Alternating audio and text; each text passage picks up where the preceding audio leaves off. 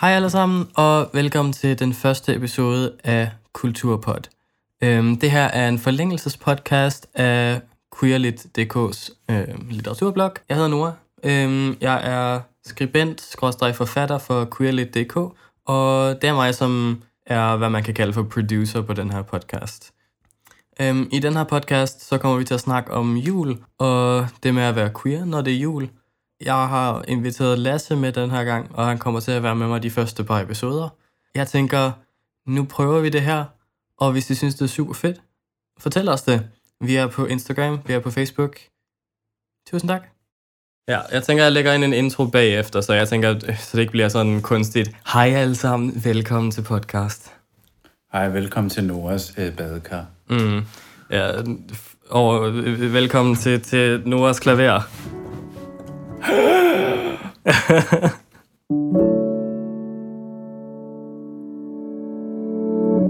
eller et, et eksplosion, eller et eller andet. Ja. Øh, sådan her, lad os... Åh, oh, ja, det, Ja. det, være, det, vil, det, det kunne være godt. Mm, det kunne være super fint. Men jeg tænker, jeg har lyst til at starte med bare at sætte en baseline, fordi altså, vi har snakket masser sammen før. Men, Spoiler. men, ja. Øh, og vi har haft masser af livestreams, eller du har haft masser af livestreams, så folk kender dig relativt godt. Men for Men tusind, hvor godt for den tusinde kender gang, de mig. og for den tusinde gang, hvem er du, og hvad laver du? Altså, når du siger, hvem jeg er, og hvad mm. jeg laver, altså snakker vi så i forhold til generelt sådan mig i... Altså, man kunne så sige, altså, wow, jeg kan ikke engang finde ud af at snakke om mig selv nu, men det er jo fordi, Mhm. jeg måske bare vandt, altså, hvis vi tager den grundlæggende, så kan vi... Ja, begynd at snakke, og så skal jeg nok specificere. Nå, øh, jeg hedder Lasse. Jeg bruger pronomen han og de, primært han, ham. Øh, jeg er medstifter, redaktør og drivkraften bag Queerlit. Jeg er nyuddannet designleder. Og er ekstrem bognørd. Mm. Og kulturelsker, kan man kalde det nok, som en Mm. ekstra funktion. En kulturkonnoisseur, Ja. måske. ja. Ja. Og jeg tror, at de fleste er bekendt med dig igennem den queerlit kontekst. Øh, men jeg ved ikke, om det er noget, du har snakket så meget om offentligt, men hvorfor var det, du startede queerlit? Altså, jeg er ikke rigtig, altså, jeg tror aldrig rigtigt, der er nogen, der har spurgt sådan, altså, det, det, det er så sjældent, folk spørger, fordi det er ligesom, vi er her jo bare, så det er sådan, folk mm. bare sådan lidt, I, I er her. Øh, men Queerly startede jo som, bogstaveligt talt, som et event øh, mm. sidste år i Kolding, øh, med bagtanken, eller den tanke med, at der skulle skabes et event med fokus på LGBTQIAP plus litteratur, mm. øh, for ligesom at introducere øh, læsere til den aspekt af litteratur. Mm. Øh, jeg havde snakket med Pernille, som er medstifteren, den anden medstifter mm. af Quillet. Øh, Pernille Stenby. Ja, som har skrevet Inkarnation og Under Huden, lige pt. Og jeg var sådan lidt, sagde til hende, sådan, men det er lidt trist over, at vi holder det her event her, og den information og den data, der kommer efterfølgende, eller den, der kommer til eventet, forsvinder. Og alt det, vi planlægger før, forsvinder også egentlig. Så der er sådan rigtig meget information og data, så der forsvinder, så det kunne være ret nice. Og hun var sådan, ah, det kunne være herre nice at lave. Øh, hun var sådan, vi laver da bare en platform. Og jeg tænkte bare med det samme, ja, vi laver et Google Docs-dokument. Fordi det var det mindset, for jeg, jeg har ikke forstand på WordPress eller noget som helst. Mm. Øh, jeg er så blevet bedre til det.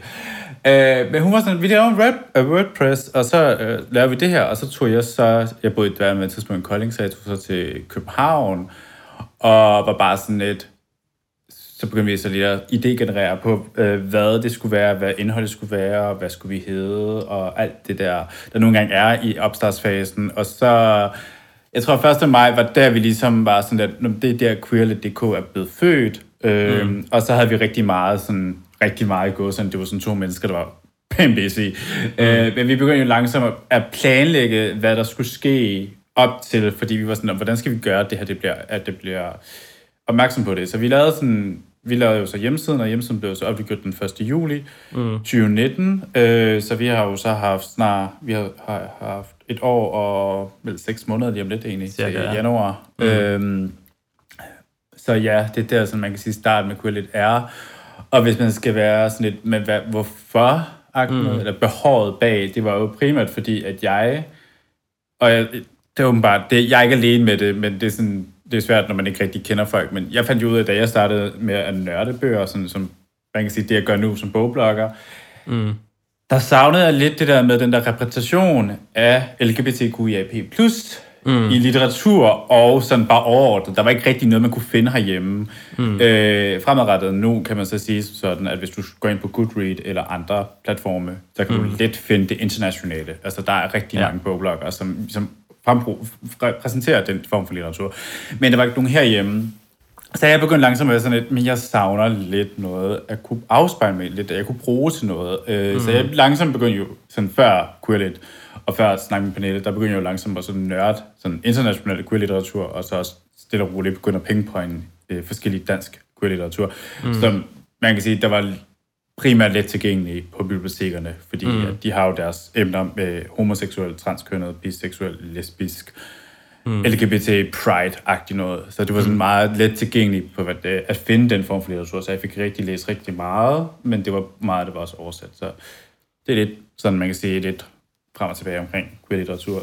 Mm. Og det er jo, hvad kan man sige, det er lidt sådan en, en snibbold, som har rullet sig større og større. Og, og nu er det jo egentlig, det er præcis den samme tankegang, og den samme mm. proces, den er bare blevet udvidet til, at der er lidt flere folk involveret.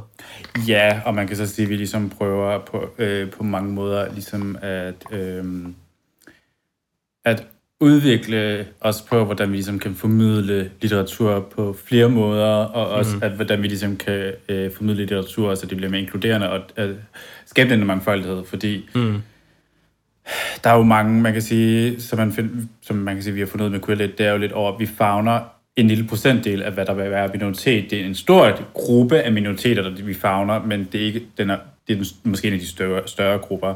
Men der er også mindre grupper, der bliver overset, fordi de ligesom mm. ikke rigtig bliver øh, afspejlet i litteraturen. Så det er også det, vi ligesom nok kommer til at arbejde på hen, og, hen fremadrettet i 2020 og fremadrettet. Mm, lige præcis.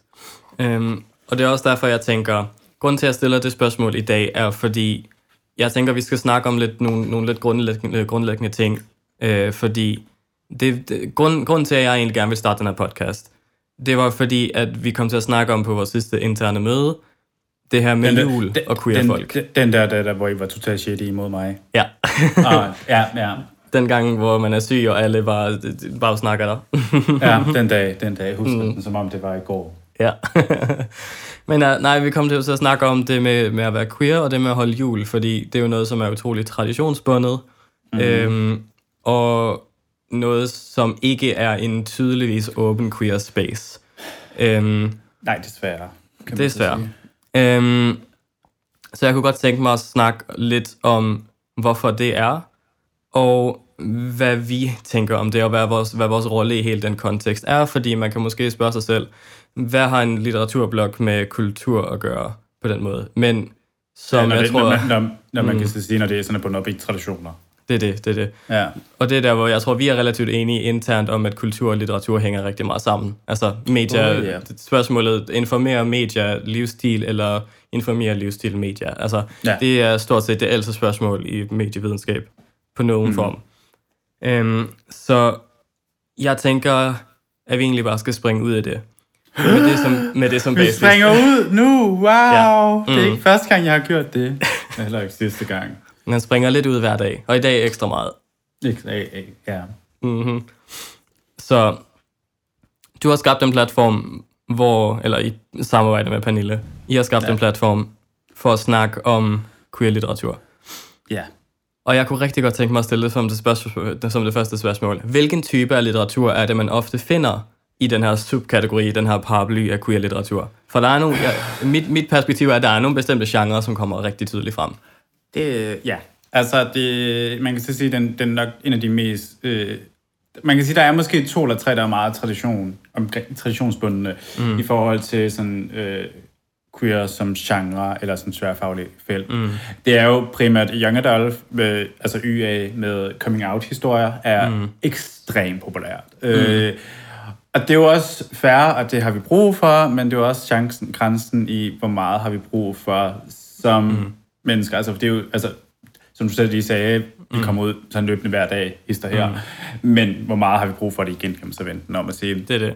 Øh, så er der vel også, i hvert fald hvad jeg har stødt på, sådan romance i mm. forhold til sådan det mere ero- erotiske, erotiske mm. øh, hvor vi ser rigtig meget omkring øh, mail to mail. Øh, mm. Der er også erotiske øh, gymnastik i sengen. Deres og eventyr. Andre, ja, og alle andre steder egentlig. Mm. øhm, og jeg tror, altså, så, altså, så kan man altid snakke sådan lidt over, man kan altid græde erotik og romance til sådan, at der er flere subgenre, den var under, mm. hvor man ligesom pludselig finder ekstremt mange former for underlige subgenre, hvor på male male romance øh, er mm. ekstremt populært. Øh, men det er primært meget, man kan sige, selvom erotik ikke er realistisk, men, mm. det ligger, men hvis vi bare tager det og siger, at det er realistisk, så er det rigtig meget realistisk contemporary litteratur, mm. som, hvor producerer rigtig meget queer litteratur, øh, mm. primært. Øh,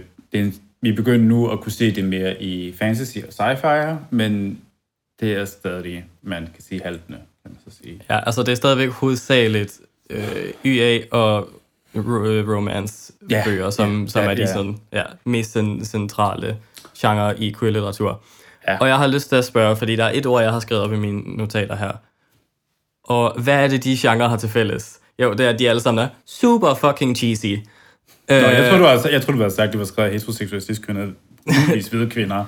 det, det, det er en spoiler, det kommer vi tilbage til. Nej, Nej, men det er, de er, altså, det er, det er super cheesy bøger.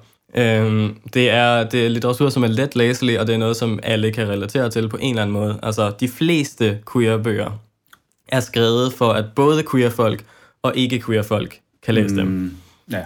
Og, og det, det, det, er et point, det er en pointe, som jeg gerne vil dykke lidt længere ind i senere, men for nu, der tænker jeg, at det er fint at bare etablere, at meget af queer-litteratur er super cheesy. Og når, vi, ja. øh, og når vi snakker om det, så er det, øh, det, det er ligesom en, hvad skal man sige, øh, karikatur på det virkelige liv. Og, ja. og det er jo fordi, at det, det, vi som queer mennesker er så øh, traditionsfjerne, at øh, jeg tror, man har brug for at, at komme lidt mere væk end de fleste. Altså, stort set alle medier er jo lavet for at undslippe hverdagen, kan man sige på en eller anden måde. Altså, det, det, det er troligt, det er en negativ indfald, indfaldsvinkel, men jeg synes egentlig, det er positivt. At det er sådan, medier er en måde, hvor man kan tage pause, og man kan, man kan slappe af, og man kan ja, rewinde ligesom. Og så synes jeg, det siger rigtig meget om, øh, om hele queer-kulturen, at den mm. litteratur, som er langs, længst fremme, både den, som er own voice, men også det, som er skrevet til, for og baseret på, og på grund af, og til trods for alt litteratur, som involverer queer, har en eller anden snært af cheesy i sig. Der er ja. meget få ting, som er udelukkende drama. Øh, Ja, altså. enig. Altså, mm. man, man sidder lidt, når du siger cheesy, det, det, det er lidt det der med, at i forhold til sådan, man kan sige, i god sådan normal litteratur, som mm. vi definerer mere som nok norm eller majoriteten, hvis man mm. skal være sådan lidt, der er det lidt det der med, at vi bliver hurtigt introduceret og præsenteret for, den her karakter er en homoseksuel en, mm. og man er bare sådan, er det relevant for mig at vide? Ikke egentlig ikke rigtigt, men Nej. fordi at det er man kan sige nogle ting, men det er jo fordi, det er skrevet til den her gruppe af mennesker her, så derfor er de behov for at vide bare sådan lidt, men det er ikke behov for, det er, sådan, er der et behov for, at vi ved det en, og det er nok også mm. det, der gør det cheesy, fordi det er så karakteret, øh, karakteret mm. og det er så meget sådan domineret af, af termer, kan man mm. så sige, for vi ligesom, eller labels, fordi det definerer mennesker på en måde, som til en vis grad godt kan virke unaturligt, som for queer, queer folk mm. egentlig. Det er det. Øhm, og jeg tænker, at det med labels har, har rigtig meget at sige, fordi hvis du prøver at skrive historier, som inkluderer labels, så er det jo, jeg tror, det er meget anerkendt i hvert fald i, i Danmark, at hvis du prøver at bruge alternative kønspronomen og sådan noget, så bliver det sværere at udgive en bog. Øhm, det gør der, der er mange af de forlag, som, som ikke vil have det noget, noget med at gøre, fordi det er stort set umuligt at sælge det, fordi der er så mange folk, som er imod det, tror de primært også være, fordi de ikke har ressourcerne til ligesom at løfte de opgaver. Fordi mm. vi ser jo rigtig mange forlag, der ligesom på et eller andet punkt tager, tager imod queer-litteratur. Øh, mm. Spejler, heteroseksuelle, hvide, cis kvinder, øh, har skrevet de bøger mm. der, og det er jo derfor lidt af forlagene ligesom tager det. Øh, Og det, og det er jo lidt nok, som jeg tror, jeg, jeg har snakket med nogle folk omkring det der med, at det er jo lidt nok som hetero forfattere at skrive queer-historier, mm. hvis redaktøren er hetero. Hvorfor jeg bare sådan, men der er også beta der kan hjælpe. Ja, ja, men beta kan hjælpe til en vis grad, men hvis for, redaktøren ikke forstår det, mm. beta-læseren, øh, beta-læserne siger omkring bogen eller litteraturen, mm. så, så, ja. så har vi stadig et problem her, som er rigtig meget med, at forlagene og redaktørerne muligvis ikke rigtig kan løfte de opgaver, mm, det er det. Øh, som man, vi gerne nok gerne vil have, at det skulle være bedre. Ja, jeg, jeg føler et godt praktisk eksempel, og det er sådan, altså, det er lidt en, en joke, fordi vi snakker om den bog hele tiden, hver eneste gang, vi snakker sammen. Nå, den bog. Men ja, bogen, jeg ved ikke, om jeg skal name drop den for det, men det er lidt sådan sass. Men, så jeg, jeg tror, jeg vil at sige, der er en bog, som er skrevet om, om en queer person. Og det er relativt tydeligt, at forfatteren i hvert fald ikke er åben queer, og at dem, der har udgivet bogen, ikke har involveret folk, som har nogle queer oplevelser. Øhm, så det, det, det er en bog, som er blevet skrevet og beta-læst og blevet redigeret og blevet udgivet i, i et sådan straight vakuum. Ja, øh, ja, altså man kan sige, at bogen lidt er på en punkt straight passed, hvis man skal bruge det term omkring bogen. Øh, mm. Fordi det er en del af en serie, hvor på karaktererne de andre serier også de løfter nogle roller, øh, hvor man mm. så siger som sådan, serien i sig selv, konceptet i serien er ret god egentlig, men problemet mm. er, øh, uden at have læst de andre bøger, der er i serien, mm. så virker det som om, at der er nogle af emnerne, som måske er sådan lidt øh, på dyb vand i forhold til, hvis du ikke har oplevet det. Øh, mm. Og det er jo også sådan, man kan sige, øh, er jo, at man kan sige, at tiden for bogen kan jo også godt være, at det har ændret sig i forhold til, hvis du var 2020-bogen skulle skrives i egentlig. Fordi det er jo også det, som mm. vi man kan sige, vi på et eller andet punkt har snakket rigtig meget om hos Queerlet, det er jo det der med, skal vi tage øh, bøger, som er ældre end for eksempel 2018, 2019, 2020 og 2021, hvis mm. vi er så mm. heldige. Ja. Skal vi tage ældre bøger, eller skal mm. vi sige, de er der, og, og så sige, det er en, en tid, der ikke eksisterer bare i forhold til queer-litteratur, mm. eller skal vi tage dem op, hvis, det er, hvis de bøger bliver aktuelle i en kontekst? Mm, det er det, fordi altså, en queer-historie fortalt af en queer forfatter, er jo egentlig noget, som ellers er ret godt, fordi altså, oplevelsen kommer til at være meget af det samme. Det er jo mange af de samme følelser, som går igen ja. i de historier.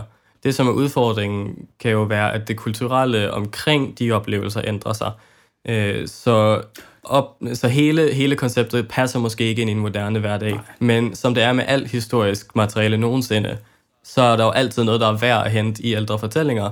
Men samtidig er det også noget, som vi skal be- beskæftige os med på en litteraturblog. ja, altså, det er jo, man kan sige, mm. det vi laver jo, det er jo både at forstå det nu ja, samtid, samtidssamfundet, vi lever i, og, og det samfund, mm. vi kommer fra, og historien omkring mm. det, og de kulturer, kulturelle elementer, der nogle gange befinder sig omkring mm. det her. Og så har vi så også, man kan sige, aspektet omkring øh, seksualitet og kønsidentitet og romantiske orienteringer. Mm. Og alt Lige præcis. det der, der nogle gange hører til at øh, forstå aspekterne mm. af queer, kan man kalde det. Hele spektret i det hele taget. Hele altså, spektret. Altså, øhm, og jeg føler, at udfordringen for os bliver jo der at, at identificere de ting, som er det værd at, at bruge tid på. Ja. Øhm, men Øh, hvad var det, jeg skulle sige? Nu mistede jeg min pointe. bla, bla, bla, bla. Vi er professionelle. Velkommen til en podcast. Mm-hmm. Jeg, øh, nej, jeg tror ikke, der er så meget mere at sige, egentlig. Altså, øh, der, er en, der er en historisk kontekst, som man er nødt til at forholde sig til, når man skriver queer-litteratur. Og det kan godt være vanskeligt, hvis du ikke faktisk er en queer person, eller involverer queer folk i processen. Mm. Øhm, ja. Og Ja, altså det var det, som du nævnte tidligere, som jeg egentlig... Øh, det, du, du sagde det i en lidt anden kontekst, men du sagde, at bogen passede ind i den serie. Ja, det er det. Altså man kan så øhm. sige, det er jo i forhold, altså, i forhold til, at altså som mig som queer person, der, der vil, mm. og som vi altså snakket om med de andre anmeldere, det er jo lidt over, vi, aldrig, vi vil aldrig personligt selv tage den op, fordi den er så clinch, den er, den kører i de lag af mm. fordomme. Øh, mm. Og det er jo også hele det, man kan snakke om omkring, at vi aldersgruppen for den bog. Vil vi, vil vi øh, som den alder, vi nogle gange har på nuværende tidspunkt, øh, tage bogen op og læse mm. den, versus hvis vi var de der 5-10 år yngre, vil vi så tage bogen mm. op og læse den, eller måske 15, måske for nogle af os egentlig vil det være bedre at sige 15, 10-15 år yngre, vil vi så tage bogen mm. op egentlig. Måske, måske ikke egentlig. Øh, og også, at, øh, at hvis serien opfylder det behov, eller det, den der, man kan sige, søgning, der nogle gange er til unge mennesker, så er det mm. måske meget godt, men så er det også hele den der, man kan diskutere omkring, øh, hvis man er en vis alder, mm. kan man så relatere til en målgruppe, der er yngre end den, man er. Det er det. Øhm, men jeg føler også, at der er det, det perspektiv i det, at det handler også rigtig meget om, hvordan det er skrevet, fordi own voice fortællinger er jo ikke perfekte. Nej, nej. Altså, der kan jo sagtens være own voice fortællinger, som er helt forkert. Ja. Altså, og, og for eksempel en bog, vi, vi så på tidligere, øhm, som hedder Rosens Akkorder, synes jeg er et super godt eksempel på, hvordan noget litteratur kan være alsidigt i forhold til øhm, kønsroller og seksualitet, fordi det appellerer jo ikke kun til queer-folk, det er bare en teenage-historie, ja. og tilfældigvis er karaktererne også queer. Ja, og man kan så sige, det er jo mm. også helt den term omkring, øh, sådan, hvis man skal snakke om øh, coming-out-historie versus the casual queerness, altså Mm. Er det behov for at vide, øh, har vi behov for, at er det er relevant for den her person at springe ud i historien? Ja, nej. Øh, er det relevant mm. for, øh, er det relevant for os at ligesom forstå historien? Øh, mm i forhold til den her karakter er queer, men det er ikke relevant for så at at personen kommer ud egentlig. Mm, lige præcis. Og jeg, jeg, jeg husker den, den ene debat, du havde på, på Instagram, uden at nævne nogle store navne, men, men det her med, at der var en person, som lige pludselig havde, ville inkludere en homoseksuel fyr i sit næste bog, og der bliver det sådan noget, han er ikke homoseksuel, og hvorfor skal han være homoseksuel? Og det, det, det, er sådan, det, det bliver mærkeligt, når en, når en straight person sætter opmærksomhed på, at der er en queer person. Ja. Og ikke fordi historien handler om processen i at være queer, men for, bare fordi de er queer, og fordi repræsentation. Ja, og også man kan sige, når vi snakker om det der med, når norm, vil jeg sige, i sådan kan du smide en karakter ned i, i en boks og sige, det her det er en homoseksuel mand. Så det er også hele det der mm. med, fordi at øh, som queer-person, der ved vi på forhånd lidt over, at vi på forhånd ikke kan vælge vores egen identitet og vores egen rolle. Eller som jeg plejer, som jeg siger det, vi har et håndfuldt kort på hånden, og de kort, mm. det, det repræsenterer os, Øh, og vi kan ikke rigtig skifte imellem dem på samme måde. Som en forfatter øh, på en eller anden måde ligesom formgiver os, siger som sådan, Jamen, mm. vi kan jo gøre det. Altså, for eksempel i går, der læste jeg et opslag omkring en, to forfatter, der er i gang med at skrive, prøve, prøve i gåseren, fordi ja, mm. skrive om en homoseksuel fyr, men på et eller andet punkt starter de ud med ligesom at sige, hvem er den her karakter her? Hvem er det her? Hvad er det, personen vil? Og alt det pjat der, hvor de ligesom siger, mm. vi, vi kender ikke personen i forvejen, men vi giver bare personen nogle labels på, og det er sådan lidt, det er et ekstremt mm. privilegieblinds tilgang at have, ja. fordi at vi som queer-personer, vi kan ikke selv vælge de labels. Vi, ligesom, altså, vores labels, de former sig efter sprog og historie og samfund og den tid, vi lever i, fordi altså, mm. den tid, vi lever i for hver 10 år siden, har jo også ændret sig til, frem til nu. Så vi har jo, mm. måske nogle af os, vi har jo, øh, nogle af os har måske bibeholdt vores label fra 10, da vi havde for 10 år siden, og nogle af os har mm. ændret det i de 10 år, fordi vi ligesom har fundet et ord, der passer bedre på os. Og at have mm. forfatter, der siger, jamen det er det, vi gør, og det er også, man kan så snakke om det der med øh, forfatter, der mener, de har ret til at skrive om alt. Øh, mm. Og der var, det var også i går det i samme opsæt, der havde de skrevet sådan et, Jamen, det er jo fordi, at forfattere, ligesom, øh, øh, forfatterens rolle er at skabe troværdige karakterer. Og det er sådan, ja, så det er der også, man kan sige, problemet er, at troværdige karakterer er ikke lige med, at du har ret til at skrive. Mm. Alt troværdige karakter er, at du skaber en troværdig karakter, som folk kan afspejle sig i. Mm. Og det er det, folk tror, der, det, det folk, der ligesom ikke forstår, fordi vi sidder jo som, som queerfolk og sidder som minoriteter og ligesom tænker, at vi vil gerne have karakterer, vi kan afspejle os vi vil gerne have personer at afspejle mm. i. Vi er ikke jeres legetøj. Vi er virkelig Nej. mennesker. Vi skal have den anerkendelse, vi skal have den synlighed, repræsentation og inklusion og mangfoldighed, mm. som I tilfældigvis ikke rigtig mener, fordi I bruger os mere som et stykke legetøj i forhold til at mm. eksperimentere med, hvordan vi skaber karakterer og verdener. Mm. Det er det. Og her det ville være sjovt at se på lidt sådan praktiske eksempler på noget, som jeg mener er god repræsentation i hvert fald. Øhm, fordi det, jeg synes, det handler utrolig meget om den proces, som, som du nævner der, hvor mm. det er... Øhm, er det sådan en... Er det, er, det, er det queer bingo, hvor du krydser af for så mange labels som muligt og håber på, at folk bliver glade for dig, eller, eller skriver du faktisk en god historie? Ja. Øhm, og der synes jeg, der har jeg lyst til at nævne øh, to bøger. Uh. Og den første er øh, Simon vs. The Homo, uh, Homo Sapiens Agenda, ja. som jeg tror, de fleste kender efterhånden. Og det er... Jeg tror ikke, jeg vil egentlig sådan umiddelbart kalde det stensat queer-litteratur, fordi det er en teenage-historie om kærlighed, men kompliceret af, at han er homoseksuel. Ja. Yeah. Altså, jeg vil så sige, jeg tror, at jeg er en af de mennesker, som nok skal læse, genlæse den Simon der, for jeg tror måske, jeg har fået et mere mm. sådan negativ relation til den efterhånden. Så. Ja. Øh. ja, men altså, den er det bedste eksempel på det der med cheesy. For den er cheesy, og den er, det, er ikke, det er ikke en specielt fantastisk bog. Nej, men, men man kan så sige igen, som vi også snakker om Rosens Akkorder, at Simon vs. Mm. Sapien Agenda er jo et godt eksempel ja. på noget, der har kickstartet noget. Mm. Øh, hvorpå at jeg tror, igen, jeg tror, film er ekstremt dårlig versus bogen. Det er sådan det, jeg har forstået mm. egentlig. Men man kan så sige, det har startet noget, fordi det virker ligesom forfatteren har mm. brugt termer og ord sådan, i konteksten til det, den tid, det bogen er skrevet i.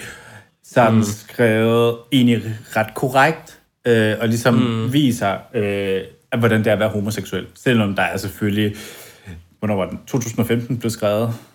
Ja, 14, 14 stykker. Mm. Og det er, jo sådan, det er jo fem år siden, og der, der, der er sket en udvikling egentlig. Og det er jo sådan, der er sket en tydelig udvikling. Og, og det er jo selvfølgelig sådan et år, hvis vi læser den nu, vil den måske også få en helt anden optik på det, fordi måske den er ikke så godt udformet igen, hvis den Mm-mm. blev udgivet i 2020, men fordi den blev udgivet i 2015, kan den måske godt have fået en helt anden, så er konteksten måske mere revolutionerende. Mm, i forhold. Det er det. Og det der med, med det der med at være fint, øh, det, det, det der er fint med at være opmærksom på øh, historien bag LGBT-litteratur, queer-litteratur. Det der med at se det i konteksten af den tid, hvor det blev skrevet, og, og huske, at ting udvikler sig, så man kan, du kan ikke forvente, at den nødvendigvis opholder nutidens øh, normer. Nej, man kan, og man måde. kan måske også sige som sådan lidt også over, øh, bare for at tage eksempel Simon-bogen, øh, mm. eller også mange andre sådan, det kommer også an på, når, da vi snakker om før, det der med øh, ældre titler, eller ældre årgange, eller bøger, som mm. er udgivet længere tilbage, hvor relevante de er, og det er sådan lidt over, hvis de bliver taget for, frem til for eksempel Pride, period, øh, Pride måneden, mm. Pride måned til bare, øh, og det er bøger, som er måske 5-10 år gamle, øh, så er det mm. måske der, hvor man sådan siger, som, øh, som også som litteraturplatform, der er det sådan lidt, jamen, så bliver vi nok til at lige sætte den her bog op og revurdere lidt omkring, om den skaber et godt billede af mm. øh, god repræsentation af øh, det, den nu siger, den præsenterer, eller den kører mm. i stereotyper og fordom og øh, misinformation. Ja, lige præcis. Øhm, og jeg tænker også, der, der er en helt sådan separat debat der også om, hvad er det for noget, man egentlig skal snakke om til Pride, fordi er det det, som historisk set er godt, eller skal man fremhæve det, som sker nu? Ja. Men det, det er en helt anden samtale, det kan vi tage i en anden, en anden episode. Det tager vi om et uh, hvis, hvis der kommer flere. øhm, men mit, mod, mit modstående eksempel er Call Me By Your Name, fordi det er en bog og film, øh, som rigtig mange anser som værende god queer-litteratur og god repræsentation. Men jeg tror i hvert fald, vi to internt er meget imod den forestilling ja, ja, om det. Altså, jeg er glad for, at der ikke er cam på lige nu. Mm, ja. ja. altså, Fordi, men, men det, som er mit, det, som er mit grundlag, det er, at jeg tænker, i Simon vs. The Homo Sapiens Agenda, så er der, så er der en historie, hvor komplikationen er, at han er homoseksuel. Yeah. Så det handler om processen i at være queer, men i Call Me By Your Name er det modsat. De er to mænd, som har en romance, og komplikationen er deres alder yeah. og deres omstændigheder. Og når du gør det, når du sætter, når du sætter det, seksualiteten i fokus på den måde, så ender du med at fetishisere. Fordi så handler det ikke om dem som personer, det handler om dem som deres seksualitet. Nemlig. Og der er ikke nogen, som er sin seksualitet. Kun i bøger hvis de er skrevet, Kun i bøger. hvis de er skrevet heteroseksualistisk kønnede kvinder. Mm. Og jeg har ikke noget mod heteroseksualistisk kønnede kvinder, for bare de Nej, der er, altså som, som to queer personer, så, er man, så jeg tror jeg, vi begge er ret meget omringet af mange hvide heteroseksuelle kvinder. Cis-kønnede kvinder. Cis-kønnede kvinder. Altså, jeg vil så sige, Call By Name er også et godt eksempel på, altså, altså, det er jo også hele det der med, at Simon er jo, hvis Simon er blevet solgt til at være en YA, og vi ved, jeg er ikke 100% mm. sikker på, altså, hvis Corey By Name er blevet solgt som en YA, så vil jeg måske løfte kort op og sige, jeg vil gerne have det her, den her genre revurderet. Øh, mm. Øh, fordi, øh, som film, utrolig smuk film. Mm, super godt lavet. Æstetisk pleasende. Historiemæssigt set, at det, det var, altså, som, altså der sad jeg nærmest bare og tænkte sådan, hvad er det her for noget? Altså det er jo, mm. altså, som du selv sagde, med alder, men også bare, altså, altså det der med at sige sådan et over, at vi som folk har brug for blive set. Ja, det har vi jo brug for at blive repræsenteret. Men ikke på den måde. Nej, altså det var sådan, jeg sad, jeg sad sådan lidt, mm. det var ikke, altså den der coming out historie, eller den historie, han, de to havde, var jo ikke noget, jeg kunne afspejle mig i. Nej, øh, og man kan så sige, det publikum, der nu sad og klappede i deres hænder, hvem var det? Mm. Det var primært heteroseksuelt hvide, ciskønnede kvinder. Øhm, mm. Jeg havde, har har rigtig mange ven, øh, primært veninder, der var sådan, det er en rigtig god film, og den var nice, og jeg var sådan lidt, jeg synes først, den var ret dårlig. Altså, jeg var ikke personlig Ja. fan. Altså, den var smuk at se mm. på. Har jeg lyst til at se den igen? Nej. Øh, mm. Jeg prøvede at læse bogen, læse de første 50 sider, og jeg var bare sådan lidt, hvorfor bliver, hvad det, hvad det øh, Elliot? Eller, øh, det kan jeg ikke huske. den, den yngre hovedperson. Hvorfor bliver han ved med at give fingre Ja. til en fersken? Jeg var, Ja, jeg præcis. bare altså, altså, jeg stoppede med at læse den, fordi at bogen, det var først og fremmest hedebøger på det, det, på det tidspunkt der, mm. øh, og pludselig også over, at den ikke rigtig havde kapitler, før det var sådan, først, mm. det var, jeg tror, for de første 40 sider var sådan læst ud i et, øh, mm. og jeg var bare sådan, jeg kan ikke rigtig overskue en bog, hvor kapitlerne ikke eksisterer på samme måde. Øh, Nej. Fordi jeg er typen, der læser primært efter kapitler, ikke efter, hvor jeg kan stoppe, når jeg ikke gider mere. Mm. Øh, så, Ja. så der var jeg bare sådan, den historie, der var sådan, jeg sætter den på pause lige nu.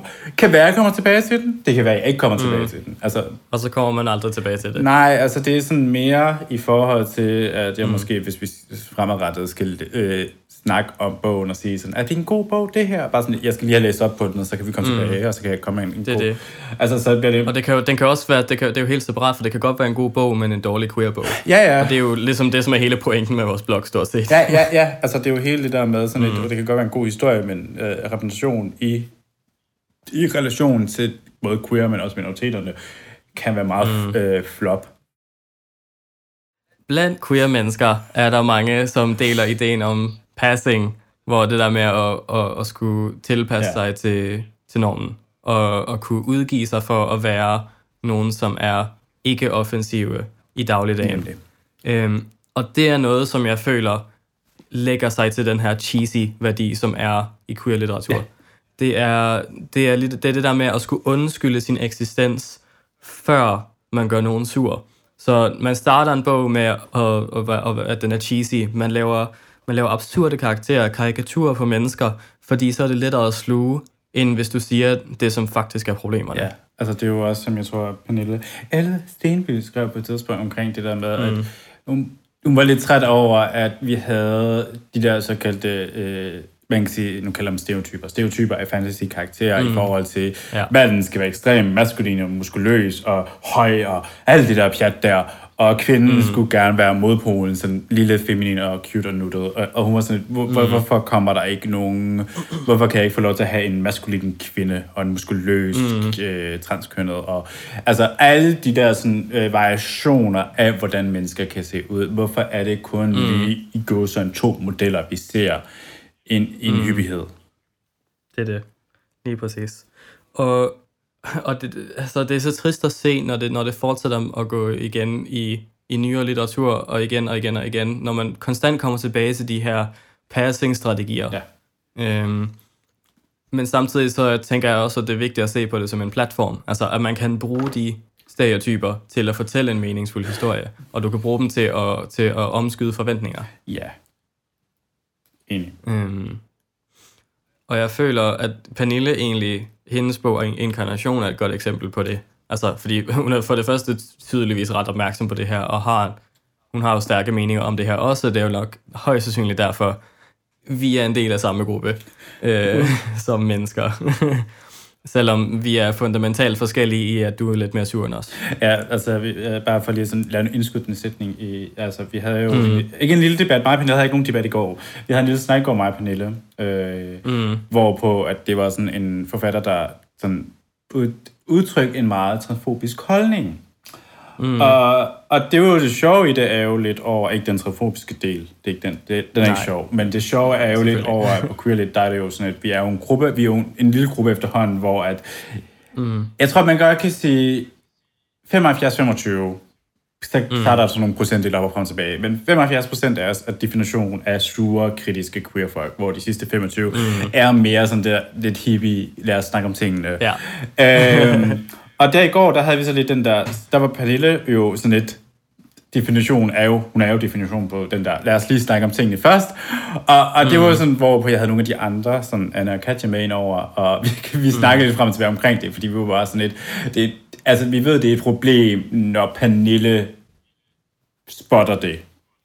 Mm. Altså sådan et ekstremt problem, fordi mm. altså, vi andre, ja. som er vi, vi er ikke sure, vi er ikke sure, vi er bare kritiske. Øh, ja. Det er jo bogstaveligt til at være sådan, det er lort, vi boykotter, noget. Eller mm. i hvert fald måske virkelig bare være mere observer- observante, hvor Pernille, som ligesom graver, vil være sådan lidt, lige pludselig finde mm. problemet ekstrem. Øh, så det, det sjove er det jo så lidt over, at man har jo folk, der er sådan meget sådan hippie, uh, Pernille som hippie, hippie det, queer, som finder problem, mm. hvor vi tænker sådan, okay, hvis hippien kan blive sur, så er det et mm. problem. Ja, det var, det var lidt det, jeg prøvede at komme frem til, sådan en lang, lang, lang forklaring. Lige præcis. Og, og jeg føler egentlig, det, det, er en, det er en god overgang til, til det store spørgsmål, som jeg gerne vil stille oh, i dag. Fordi, I dag. Øh, igen i dag. Ja, igen i dag. Fordi vi har, vi har etableret det her med nu, altså at queer-litteratur er noget, som er defineret ikke kun per sig selv, men også i forhold til normen. Mm. Og det er noget, som er nødt til at danse rundt om de her forventninger, som er til queer folk, til alle folk. Øh, og det er noget, som, som er nødt til at tilpasse sig til alle grupper, og ikke bare noget, som kan skrives kun til queer-folk. Nemlig.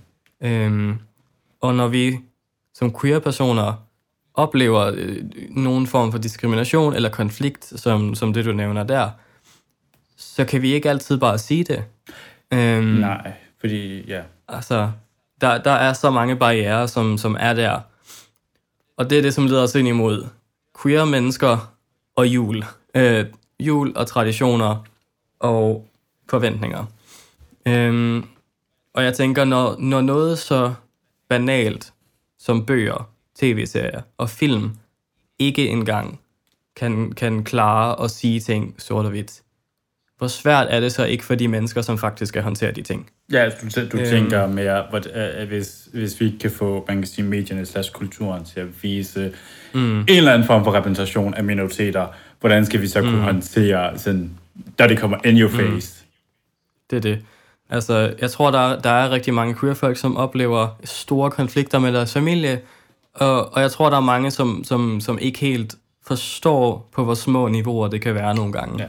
Det er, for det, det er ikke bare den der traditionelle med, jeg er homoseksuel, og mine forældre kan ikke acceptere det.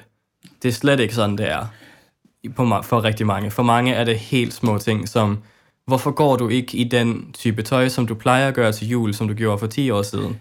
Eller hvorfor, øh, hvorfor skal mormor bruge et nyt pronomen i år? Eller sådan nogle ting. Ja, eller også hele det der med, lad os lade, altså for eksempel op tilbage til den der med homoseksuel, lad, lad os lige lade være med mm. at snakke om din kæreste, øh, indsat mm. øh, mandenavn. Øh, mm, det er det. Altså. Lige præcis. Og altså, jeg, jeg, man oplever selvfølgelig nogen, som er villige til at tage den der store diskussion. Altså, jeg har personligt haft familiemedlemmer, som har prøvet at konfrontere mig med badeværelsesamtalen, og øh, og jeg har skulle retfærdiggøre min kønsidentitet, når jeg har været hjemme og skulle diskutere med dem. Ja. Øhm, og det er bare sådan noget, det, det er ikke specielt appellerende, når man kommer frem til en højtid, og man så skal se på, for de fleste i hvert fald en eller to uger, hvor man er hjemme ja. hos sine forældre, og måske er nødt til at gå på kompromis, kompromis med, med sin identitet. Nemlig. Øhm, så jeg vil ønske, jeg skulle ønske mig, at der var, der var mere queer julemedia.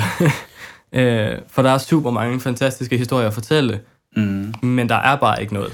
Nej, man kan også sige, hvis vi tager udgangspunkt i queer... Øh, både man kan til sige, øh, man kan måske sige højtider, øh, for mm. at være sådan mere inkluderende, Lidt mere inkl- in, inkluderende, men, men hvis vi mm. tager udgangspunkt i, i en dansk, øh, dansk i en dom. Ja, dansk, dansk kontekst. Der er, der, der er herhjemme, der er vi nok mere domineret af julen, end vi er af andre højtider mm. egentlig. Ja. Øh, men det er primært nok meget irrelevant omkring, hvilken mm. højtid det er, det snakker om her, men vi bliver ikke, man kan sige queer for generelt bare alle mennesker, som identificerer sig selv med en minoritet, altså for eksempel også uh, bibliotekskatten, mm. a.k.a. Katrine, og, ja. og jeg tror også, jeg kan ikke huske, hvad, hun, hvad de hedder oprindeligt, men øh, en profil, der hedder Taler om, tror jeg, den Instagram-profil. Mm. Og mange andre har jo snakket omkring det der med, at julen, den danske jul og julekalender, og generelt mm. den optik, vi har på julen, er ekstremt hvid. Øh, ja.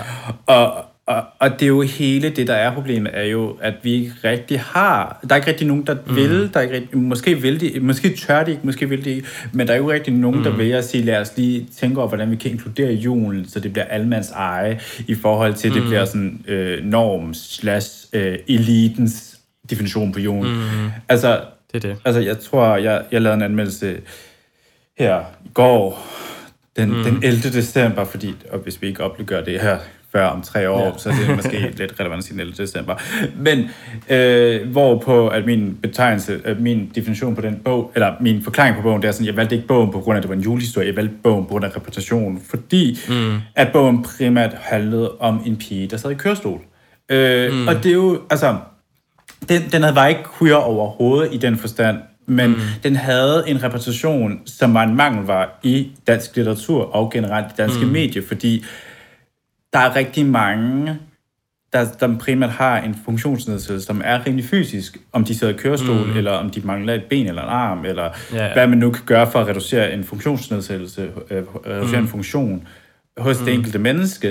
Øh, der er ikke den afspejling øh, i, af litteraturen, Nej. og det er sådan lidt, det er sådan lidt, jeg tror, at det, det er noget, du kan tælle på øh, en hånd til tro med folk, der sidder i kørestol. Mm. Øh, og det var sådan i forhold til, øh, som en af vores andre Emilie Lisa bruger, de gående har litteratur. Mm. Der, der er det jo bare ingenting. Øh, og det er jo primært også fordi, at også den der julehistorie der øh, beskrev, var jo, at altså undertegn forklarer, bare fordi du sidder, øh, eller man kan sige, at det historien primært handlede om, det handlede jo om, at øh, vores hovedperson Bella, den hedder Bellas jul, mm. parentes med H, så det var Bellas jul som jul, juletræet ja. og jul som jul. øh, okay. Mike, øh, hvor hun var sådan, jeg vil gerne være, jeg vil gerne være julemands lærling, fordi at det er min far. Og han var sådan, det kan mm. du ikke mm. blive, fordi du er en pige, og fordi du sidder i kørestol. Og hun var sådan lidt mm. sexist, som bare pokkerfar. Øh, mm. Og også fordi han ligesom havde den optik, der hed jo, at jeg skal se, jeg optager stadig.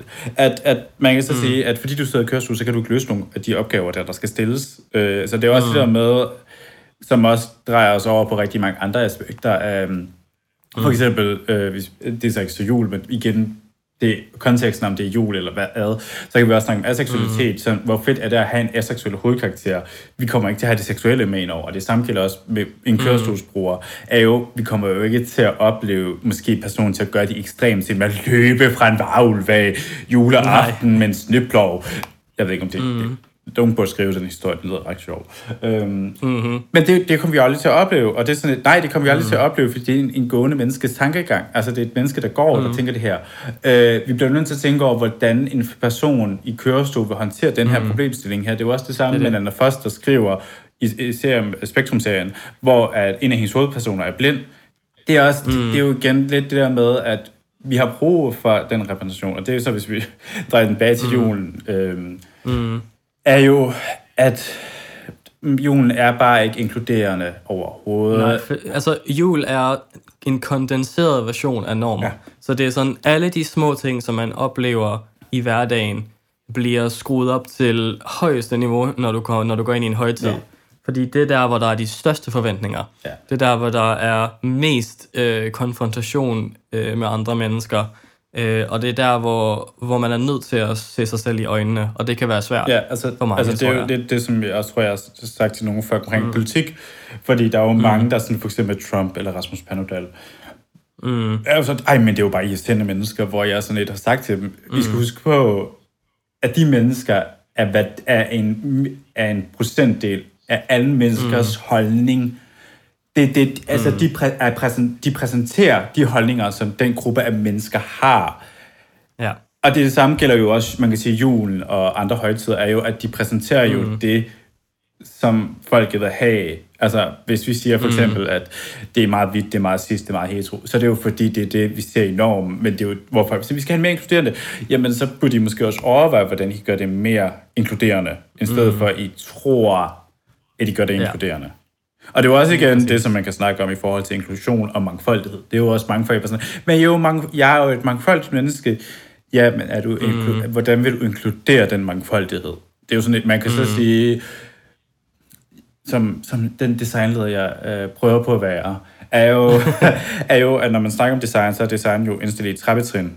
Meget mm. praktisk. Øh, men igen er jo, at man snakker om det, øh, og det er jo igen, det kan du også snakke omkring rigtig mange øh, queer-relationer til. Det er jo sådan, at du har jo altså fire eller fem trin, hvor du har design, mm. hvor der ikke er noget design, og så har du så design som styling, design som proces, design som strategi, og så kan du vist også bygge det ovenpå sådan noget NGO, noget organisation, internationalitet. Men primært, hvis vi står mm. ved strategi, det er jo det samme også med, øh, for eksempel hvis vi snakker om ikke øh, øh, øh, norm, eller man kan sige ikke inkluderende overhovedet. Det er jo mm. det nederste trin. Så har du så mangfoldighed, så har du så øh, højst sandsynligt diversitet og så inklusion som det højeste trin. Måske bytter vi rundt mm. på det egentlig. Men mange folk snakker altid om mangfoldighed, og hvorpå at mm. vi kommer jo aldrig op på trinet højere, der snakker om inklusion slags diversitet, hvis I bliver ved med at tro, mm. at mangfoldighed er det højeste trin.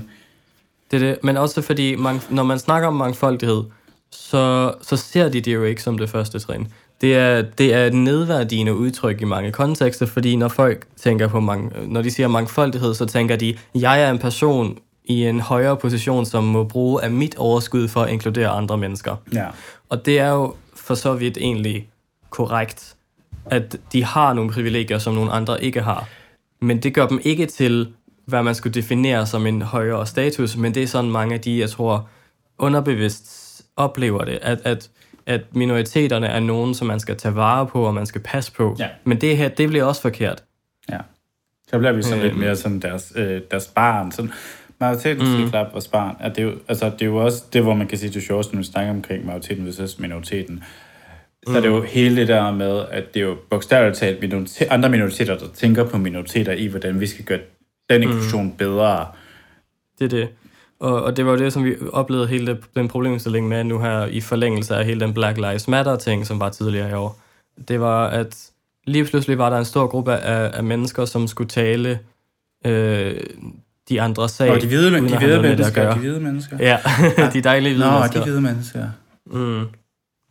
Som, øh, som lige pludselig tog øh, ejerskab over en konflikt, ja. som de egentlig ikke havde noget, noget, øh, nogen stakes Nej, i. også mange med Black Lives havde jo den der, det der med sådan, men all life matter, og det er bare sådan lidt, mm. ja, alle de skælder, men du skal forstå, det er ikke det, vi snakker om nu. Og Nej. det er jo også det samme, for eksempel, med, hvis vi hopper tilbage til queerlet og pride, mm. det er jo, eller queer og pride egentlig, der er det jo også det med, at alle folk siger, kærlighed er kærlighed, og det er bare sådan, ja, kærlighed er kærlighed, retten til kærlighed, ja, det er det, mm. men vi skal også huske på, at retten til kærlighed er én ting, men hvis personen mm. ikke har ret til at være sig selv, og viljen mm. til at være sig selv, så er det jo ligegyldigt, hvor meget kærlighed du det det. råber op omkring, hvis det personen, ikke kan anerkende, personen ikke kan blive anerkendt så, som sig mm. selv. Og det er, jo, altså, det er jo en komplet bagatellisering af mange andre konflikter, for det er sådan, ja, kærlighed er kærlighed, men hvornår kan homoseksuelle mænd få lov til at donere blod? Ja, det, det, altså, er jo ikke, det er jo kærlighed, jo, det er jo også et spørgsmål om kærlighed. Mm, det er kærlighed, og det er jo ja, også, at donere blod, det er kærlighed. Ja, det lyder som en meget grotesk fortælling. Men det er jo også det samme, når du siger, at homoseksuelle kan donere kær- øh, kærlighed. Wow! Den må du... De kan donere kærlighed til de hjemløse. Ja, donere blod. Mm. Men det er jo også det samme med, at uh, transkønnet sådan har retten til at uh, bestemme over deres egen krop, og at mm. biseksuelle kan få lov til at ligesom bare være sådan, jeg kan godt lide de her typer af mennesker her, uden at blive stemplet mm. som i at være et, et, en fase, og at øh, mm øh, biseksuelle, panseksuelle, lesbiske og queer kvinder kan få lov til at mm. bare være dem selv, uden at de skal være frygt for at blive seksualiseret af, af heteroseksuelle mænd, fordi de, det er jo mm. i deres optik bare et objekt af deres seksuelle lyster. Øh, mm. Det er jo ikke noget med kærlighed at gøre, det er retten til at være sig selv, er retten til at være mm. anerkendt. Ja, det er det. Og det, er jo, og det, og det, er sådan, det bliver så twistet, fordi ja, det falder alt sammen ind under, at kærlighed er en menneskerettighed men det, det fjerner nuance. Ja. Og jeg tror, at det er måske det, som, som man kan tage lidt som, som en type konklusion på det her, på, på alt det her. Det er, det, er, det er nuanceret, og det er kompliceret. Og, og prøve at reducere ting til, Nå, men det er jo jul, og det er, sådan har vi altid gjort det. Det er kærlighedens fest. Mm, det er kærlighedens fest. Kærlighed er en menneskerettighed. All lives matter. Det er bagatellisering og undertrykkelse på en helt anden måde. Ja. Men det er stadigvæk undertrykkelse. Øhm, om end det er indirekte. Og jeg tror måske med det, så lad os twiste samtalen lidt til noget lidt mere positivt. Hvordan skal du holde jul i år? Er det, er det positivt? Er det positivt? det ved jeg ikke. øh, hvordan skal jeg holde jul i år? Jeg skal holde jul med min familie. Øh, mm. øh, jeg er så, man kan sige, gudskelov så privilegeret, at jeg ikke behøves at, at hænge på dem i to uger Øh, mm. Jeg kan komme den 24... Øh, jeg, jeg bor i, man kan sige, samme by som dem, og jeg bor sådan mm. med, med en gågang fra dem, så det er ikke jordens undergang. Øh, mm. Så jeg, jeg kan komme den 24. december og sige, glædelig jul, godt, øh, godt nytår, wow. Glædelig jul. Mm. Øh, og når man kan sige, fe, øh, festen er fornøjelig og slut, så kan jeg tage hjem igen, uden mm. at forholde mig til decideret øh, akavet, øh, man kan sige, irritationer, eller man kan mm. føle sig sådan lidt, mit privatliv er forsvundet, noget i den du Mm. Øhm, og så kan man også sige, altså jeg skulle så holde det sådan med mine forældre, mine søskende og så min faster, øh, hvorpå at det bliver meget sådan chillere en jul, egentlig. De, mm. altså, så man kan sige som sådan, de har forhold, altså jeg tror ikke rigtigt, altså det er ikke min, altså det, sjov, det sjoveste ved mig er jo sådan, min queer-identitet er så meget mig, og mm. alligevel er det stadig så lidt mig, at det ikke er rigtig noget, som er relevant for folk at snakke om juleaften, fordi det er sådan mm. et, det er sådan et, det, det er en del af mig, men det er ikke en del, vi skal snakke om. Mm. Nej, det er det. Øh. Jeg, jeg er så heldig i år, at jeg, jeg er så privilegeret i år, at jeg kan få lov til at holde jul på Zoom. jeg elsker lidt over, at vi bare sådan et, hvis vi, hvis vi havde haft den her samtale for et år siden, så har vi aldrig brugt ordet privilegie. Nej, aldrig nogensinde. Altså, jeg, jeg har det meget sådan, at i år er et meget mærkeligt år, og fordi jeg, er, jeg studerer i et andet land, øhm, så har jeg valgt ikke at, at rejse hjem, fordi det, det er bedre for alle. Altså, ja. Ja, det, det er en risiko for mig, når jeg tager afsted, og det er en risiko for folk, som er omkring mig, når jeg er hjemme, og det er en risiko, når jeg kommer tilbage igen. Ja. Så jeg har valgt at sige, at i år, der holder jeg jul på Zoom. Og det har jeg det egentlig helt okay med. Og man kan også sige som sådan lidt også over, er jo, at jul er, hvad du gør det til egentlig. Jul er, hvad du gør det Ja, fordi altså, at man kan så sige, jeg havde jo, jeg havde personligt en periode, hvor jeg ikke holdt jul, øh, hvor mm. jeg havde rigtig mange folk, der var sådan, hvorfor gider du godt jul? Det er mærkeligt. Hvad siger mm. din familie til det? Hvor jeg sådan lidt, jeg var sådan lidt, jeg har ikke behov for at jul. Jeg synes faktisk, mm. at det er en overdimensioneret højtid, som faktisk ikke har behov for den opmærksomhed. Jeg synes faktisk, den stresser, den, den, gør, den ødelægger mm. mere, end den gør gavn, egentlig.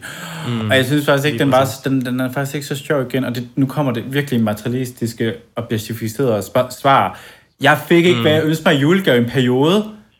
og, og, og, det er selvfølgelig, hvor folk bare var sådan lidt, jamen det er jo virkelig bare overfladisk svar, lad os komme med. Ja, mm. men det er sådan lidt over, når man sådan lidt ønsker sig ting, og man så får noget, hvor man tænker sådan, det ligger lidt op af det, man ønsker sig, men det var ikke det, man ønskede sig, og det var sådan lidt, det blev meget mm. sådan lidt, altså det blev bare ikke, som man skal sige, det jeg forventede af julen. Øhm, mm. Og jeg tror også måske også, jo ældre man blev, så har man, når, man kan sige, jo ældre du bliver, har du mere forventninger til, hvad du vil have. Ikke gaver, mm. men hvad du vil have ud af den periode, du er, for eksempel hjemme hos dine ja. forældre i forhold til jul. Øh, mm. Og jeg var sådan, jeg vil gerne have, at det skal være hyggeligt, men samtidig er det mm. lidt også over, at jeg er ekstrem, ekstrem introvert. Og det er sådan et, altså mig skulle være sammen med min familie i længere tid, det er virkelig bare at gøre mig irriteret, sur og råbe og mm. fordi det er sådan et, man har ikke behov for mm. det. Så man kan så sige, altså, det er et valg, du tager omkring, mm. hvordan du vælger form jul, og julen skal aldrig være en tvang for en. Øh, og det er sådan et over, at jeg havde også prøvet at sige, uh, sagt til folk, det sådan, du skal jo ikke holde jul med din moster og onkel, øh, fordi det er jul. Altså, hvis du har lyst til at besøge mm. dem, så gør det. Øh, mm. Det skal ikke det være en tvang, at du skal besøge dem, fordi det er jul. Og det, mm, det, det er ligesom, at det er mange folk, der har den idé, kan man så sige. Ja, og jeg tror måske, man kan definere det lidt som en, som en, anden, som en anden type privilegie, for der er jo mange familier, som har udfordringer med at skulle mødes på andre tidspunkter. Øh, og det er meget et symptom på, hvad kan man sige, lidt ældre generationer og sådan noget, at det der med at anerkende glæde i hinanden, er noget, som ikke kommer lige så naturligt, så man bruger sådan noget højtider som jul som undskyldning for at se hinanden. Det er det. Altså, jeg, jeg tror også, det, det jeg tænker mere over, det er jo lidt, at der er rigtig mange, der er sådan, når man siger, jamen jeg, øh, altså, jeg skal over besøge min moster og onkel, og man er bare sådan lidt, mm sådan, man er lidt, sådan, lidt irriteret på dem, eller måske sådan, du har ikke, altså man kan sige, der er også forskel på, om du har tid til at se mm. dem, men, eller versus om det er en irritation, for der er nogle folk, mm. hvor man mm. bare er jo lidt over, hvis du ikke rigtig har tid til at se dem jul, øh, andre dage på året, en jul og nytår, eller men bare, vi siger bare den jul. Hvor fedt er det så at have mm. jul med nogen egentlig, hvis du ikke har tid til at se mm. dem, fordi at du på et punkt ikke har gider, øh, men, men du er mere påduttet. Øh, mm, og det er jo det, som det er også rigtig mange, der ligesom, det virker lidt mere som det, det folk ligesom, desværre mm. er irriteret over omkring julen også. Det er det. Øh, og det kan man måske det sige, det. i år bliver måske julen måske anderledes, både for eksempel for dit vedkommende med Zoom, øh, men mm. også måske for andre folk, at de ligesom har muligheden for at øh, måske kunne være sammen med deres forældre, og måske nogle af deres søskende, mm. som egentlig anerkender dem for det, de er egentlig, og skal ikke rigtig have den her dybe samtale ved spisbordet i, Det er det. hvorfor er det, du hedder, har skiftet pronomen og skiftet navn? Hvorfor kan du ikke have det, som du havde i, for to år siden, agtigt noget? Det er det. Øh, Det er det. Eller den triste del, altså det kan også være, at familiemedlemmer er døde, og det er jo sådan, for nogen Mm. er det jo trist, men det kan også godt være, for, for nogen vil det være en, en lettelse, fordi du skal ikke rigtig Ja. afklare dit, din, din, dit, dig som din sande jeg for dem, fordi mm. deres reaktion vil altid være et negativt lavet svar. Mm, det er det.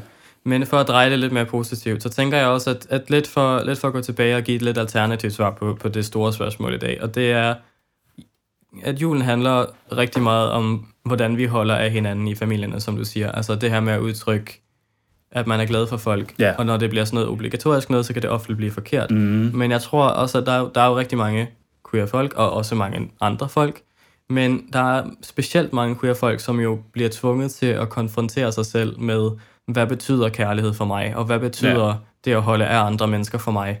Så man får et andet forhold til det her med højtider, fordi det bliver ikke traditionsbaseret, det bliver baseret på, hvem du er glad for. Ja. Øhm, og jeg ved, for mit vedkommende har jeg, jeg har også, altså jeg har snakket meget med mine forældre om det, og jeg, tror- altså, de har det selvfølgelig også lidt svært med, at jeg ikke kommer hjem til jul. Det er jo ikke let for nogen, kan man sige.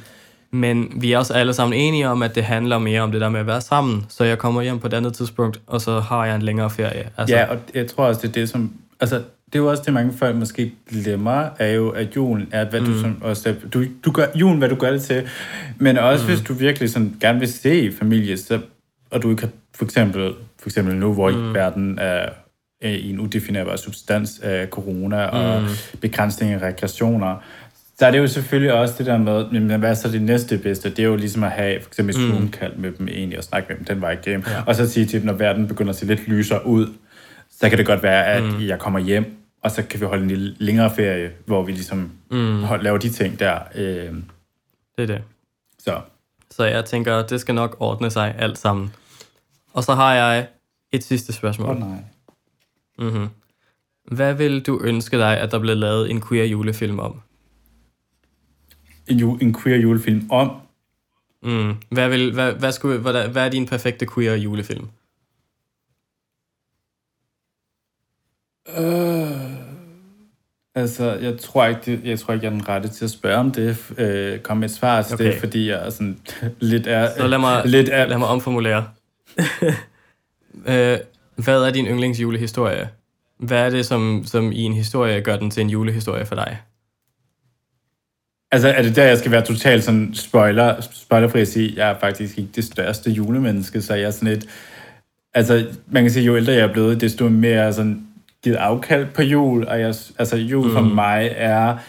Altså, man kan så sige, at jul for mig er ikke decideret en julefilm, øh, men den har elementer af det magiske hygge, og, og det der med, mm. at du ligesom... Også det der med relation og afspejling af, hvem jeg er som person, kunne være ret nice mm. egentlig, at kunne forstå de relationer, øh, der nogle gange kan mm. være egentlig. Øhm, mm. Så jeg ved ikke rigtig, hvad den såkaldte perfekte julefilm vil være. Altså, det er jo, altså, det vil jo være sådan en del af... øh, Jeg tror, at man kan sige, at en julefilm behøver jo ikke at være sådan, den, at den ender med glædelig jul, godt nytår den 24. december eller den 25. december, hvis vi er et andet sted i verden egentlig. Mm. Øh, men det behøver, altså for eksempel, jeg vil så sige Narnia, som i mange optik måske er rimelig straight, meget cis, meget white, Mm. så synes jeg stadig, det, den, den har elementer af jul indover, fordi også vi finder ud af, at det er julemand, der kommer med, øh, spoiler, det er julemand, julemand der kommer med våben, og siger, at Aslan er klar til at hjælpe dem egentlig. Og det er jo sådan et julemand, der kommer med våben, det er jo lidt hardcore egentlig. Og så er der så øh, de eventyrlige vogtere, som egentlig er, hvor at Jack Frost er sådan en karakter, hovedperson der. Men der er det jo også igen, julemand er sådan lidt the badass, altså ikke skurken, men sådan har våben og alt det der pjat der. Ja, Måske har jeg faktisk bare typen, der godt kan lide julemand med våben.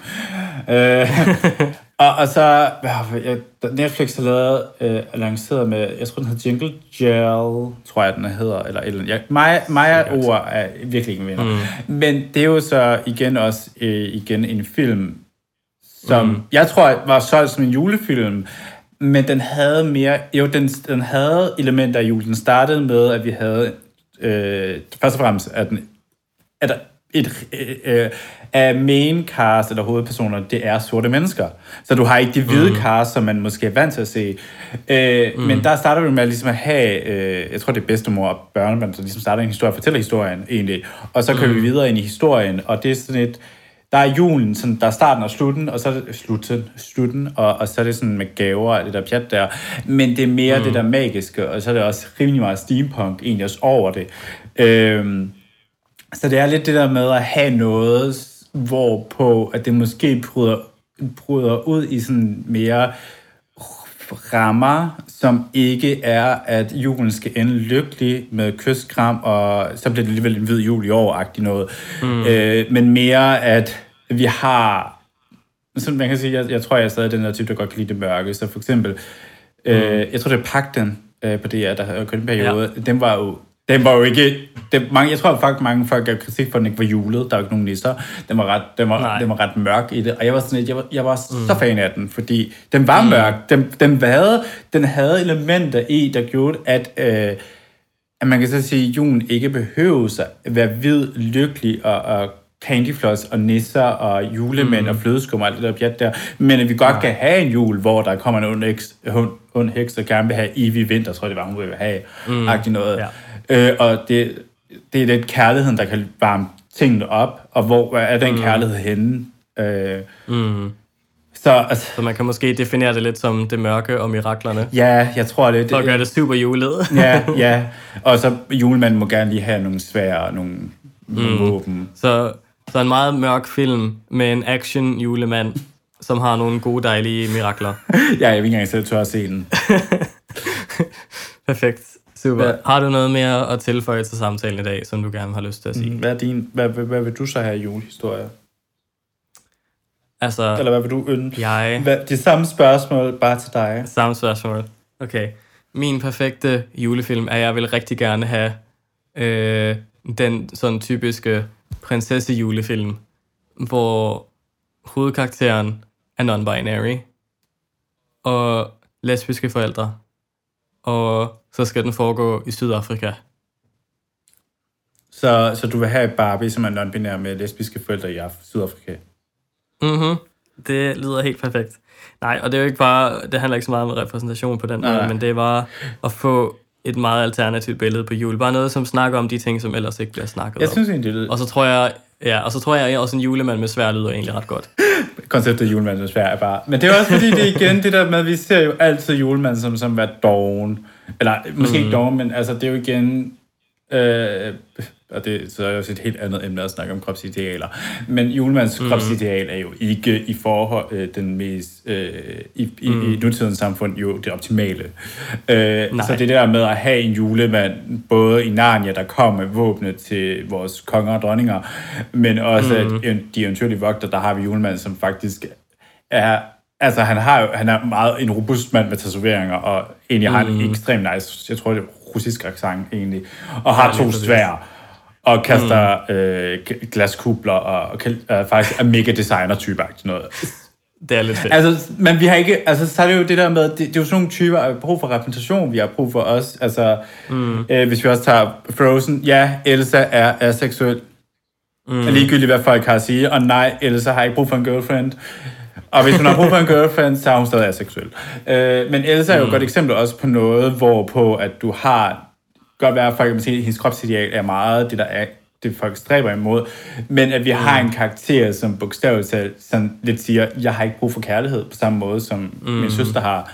Øh, og det er jo også sådan meget relevant det ligesom at have, og det er også, jeg synes også, for eksempel Frozen 1 og 2 faktisk er ret gode, sådan kategorien mm. julefilm. Mm, øh, egentlig, ja. Altså, jeg tænker, at der er en kategori julefilm, som egentlig ikke har noget som helst med jul at gøre, men de er bare utrolig hjertevarmende. Ja, øh, også, øh, øh. også fordi, at man kan sige, at julen både ikke behøves at have juleelementer som øh, næster og julemænd og gaver og mm. juletræ mm. og alt det, der definerer den klassiske, øh, mm. traditionelle jul. Men at jul også skal have det magiske og miraklerne, men også at jul i manges optik, i hvert fald herhjemme i Danmark, er jo, det skal vi mm. den hvide jul. Øh, mm. Og pludselig så var Elsa jo bygget på H.C. Andersens isdronning, snedronning, isdronning, ja. snedronning. Lige præcis. Øh, ja, så der er jo stadig nogle elementer af, altså, øh, populær kultur henover. Mm, mange, det er det. Det er der. Mange ting. Så ja. Har du en sidste afsluttende kommentar? Mm, har jeg en sidste afsluttende kommentar egentlig? Øh, man, kunne altid, man kunne jo altid være sådan flæbe og være sådan, Nå, Noah, hvad, hvad stræber mm. du så? Øh, at, nu er det jo, lige om lidt er det jo 2021, er der sådan en, en mm. top, top 5 af ting, du gerne vil opnå, hvis vi tager det i litteraturkontekst, du gerne vil sådan stræbe hen imod? Altså, okay. altså for eksempel, nu tager jeg bare sådan, for eksempel læse flere bøger. Bare for at tage mm. lavpraktiske, så det giver, folk kan måske forstå. Ja, jeg har, jeg har, jeg har nogle sjove der. Jeg kunne godt tænke mig at skrive øh, en novellesamling, uh. som jeg har begyndt på, men aldrig blevet færdig med. Så gør den færdig. Mm. Så kunne jeg rigtig, rigtig godt tænke mig at læse resten af Inkarnationsserien, så under huden. Dem har jeg ikke læst endnu. Ja.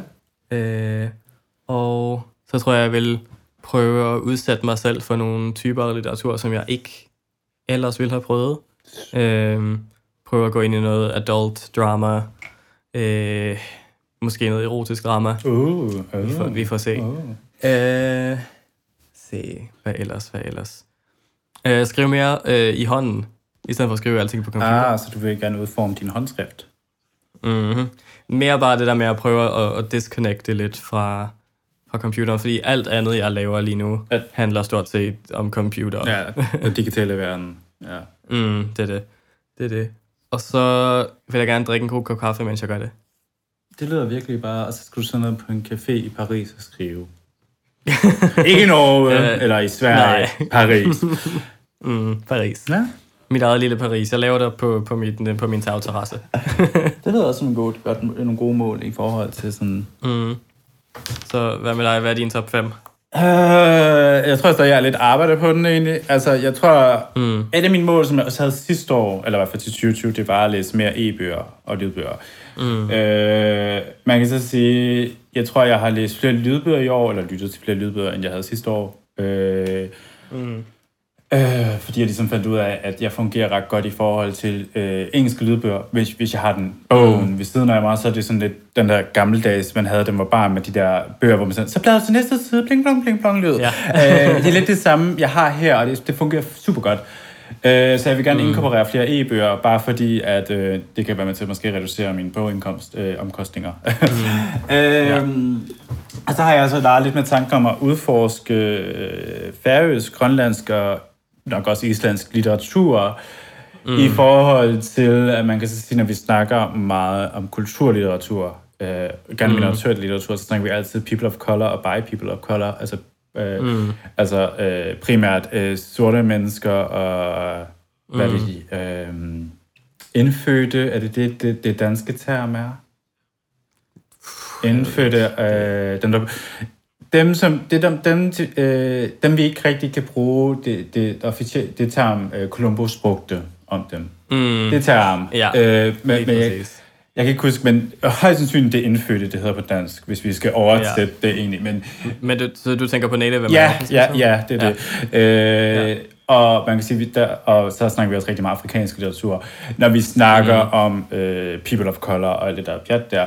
Og det kan give mm. sådan, det, det er jo det er, også, det er også noget, jeg vil stræbe hen imod læse mere af, egentlig, mm. øh, men også primært også asiatisk litteratur, men primært grønlandsk, færøsk, mm. islandsk, fordi at øh, Danmark selvfølgelig har jo haft en påvirkning på Grønland, og haft en påvirkning på Færøerne, og sikkert også på Island egentlig. Så det kunne være meget sjovt mm. at finde ud af, hvad der egentlig er der øh, af litteratur, og hvordan det ligesom bliver afspejlet, fordi at øh, man kan sige, når vi finder litteratur, der omhandler for eksempel mm. Grønland, så det er nogle gange skrevet af hvide mennesker, der er både der, er danskere, og det kan give et billede.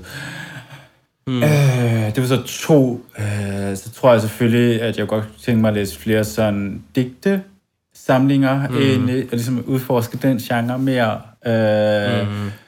Fordi også fordi det er, sådan, det er en ting, jeg godt kunne tænke mig at blive bedre til ligesom at kunne analysere og anmelde på, fordi det er sådan et, hvad, hvad er et mm. godt digt, hvad er et dårligt digt, hvornår definerer vi et godt digt noget. Mm. Gå lidt tilbage til dansk undervisning. Ja, dansk undervisning. Vi elsker dansk undervisning. øhm, og hvad kunne, altså, jeg kunne også godt tænke mig at undersøge sådan generelt dansk, øh, dansk litteratur i Danmark omkring øh, etniciteter og minoriteter i Danmark. Altså primært se, mm. hvad der egentlig eksisterer af litteratur øh, der, mm. fordi øh, størstedelen af det, vi ser nu, er hvide mennesker, der skriver. Mm. Og det kan måske også godt være blive sådan lidt, lidt white til tider, øh, og pludselig så over, Mm. at, øh, at det er selvfølgelig også fair nok at læse litteratur, men det er jo også bare det der med, at Ja, ja. vi brug, øh, som igen, hvis vi hopper tilbage til queer-mennesker, så har vi brug for um, det der, jeg plejer at sige, at vi har brug for flere vinkler på én problemstilling, så jo flere vinkler vi kan, Mm. flere, flere horisonter vi kan udvide os på, jo desto bedre kan det så være egentlig. Mm. 100%. Øh, så vi jo så fire. Hvad er mit femte egentlig? Altså, det må jo så være... Altså, jeg tror, det er det der med, jeg vil gerne bare fortsætte den vej, jeg kører lige nu egentlig. Måske sådan mm. øh, prøve at dykke længere ned, og måske også dykke længere ned i nogle subgenre, jeg måske ikke rigtig er vant til at læse egentlig, men Mm. man kan sige, at mit litteraturfagn er måske meget, stadig ret bredt. Jeg læser ret meget bredt litteratur i forhold til Ja. mig selv, plus bog, men jeg læser primært kun Y og fantasy, så det er sådan lidt Mm. Øh, men måske, sådan, måske lidt mere sådan øh, øh, non-fiktion, øh, biografier, selvbiografier, egentlig tror jeg nok godt kunne være en Mm. sjov ting at udforske lidt omkring at få den optik på tingene. For det. Og så, det er så, det er så Mm. et, et, et, et, et, et sjette, men parentes fem, til en forlængelse af femte punkt, men øh, Mm. mm. læse og undersøge rigtig meget emner omkring tabulagte emner, altså for eksempel pædofili og vold. Mm. Øh, og sådan de der ting der, som, som man også kan op, Og afdække det Ja, lidt. for man godt kan læse det, men du, du, du sidder lidt med den optik, der hedder sådan, er det korrekt litteratur? Altså korrekt repræsentation? Mm. Fordi der er jo ikke rigtig nogen, for eksempel pædofil, der løfter hånden og siger, undskyld mig, men altså, det er jo ikke sådan, at pædofile er. Nej, det er det. Øh, så jeg tror lidt, det er sådan øh, de fem til seks felter, jeg tror, jeg nok vil, sådan vil nør, Mhm. øh, kunne finde på at, ligesom at dykke ned i sådan i 2021. Mm. I forhold til det, jeg nu gør i forvejen nu. Mm. Jeg føler, det er, en, det er en rigtig fin afslutning. Med ideen om, at vi skal, vi skal prøve at være mere inkluderende på alle måder i vores litteratur. Og nysgerrig, og nysgerrig. og nysgerrig, og nysgerrig, og genuint nysgerrig. Ja. Øhm, og så tænker jeg, at vi stort set afslutter den her episode her. Øh, jeg vil anbefale dem, som har lyttet nu, en juleanbefaling. Det er at øh, undersøge ordet ikigai, som er et japansk udtryk for et bestemt kulturelt fænomen, og der er mange spændende bøger skrevet omkring det. Og siden man er hjemme i julen, eller du har tid, så er det en, en, en god vinkel at bruge til at udforske sig selv lidt.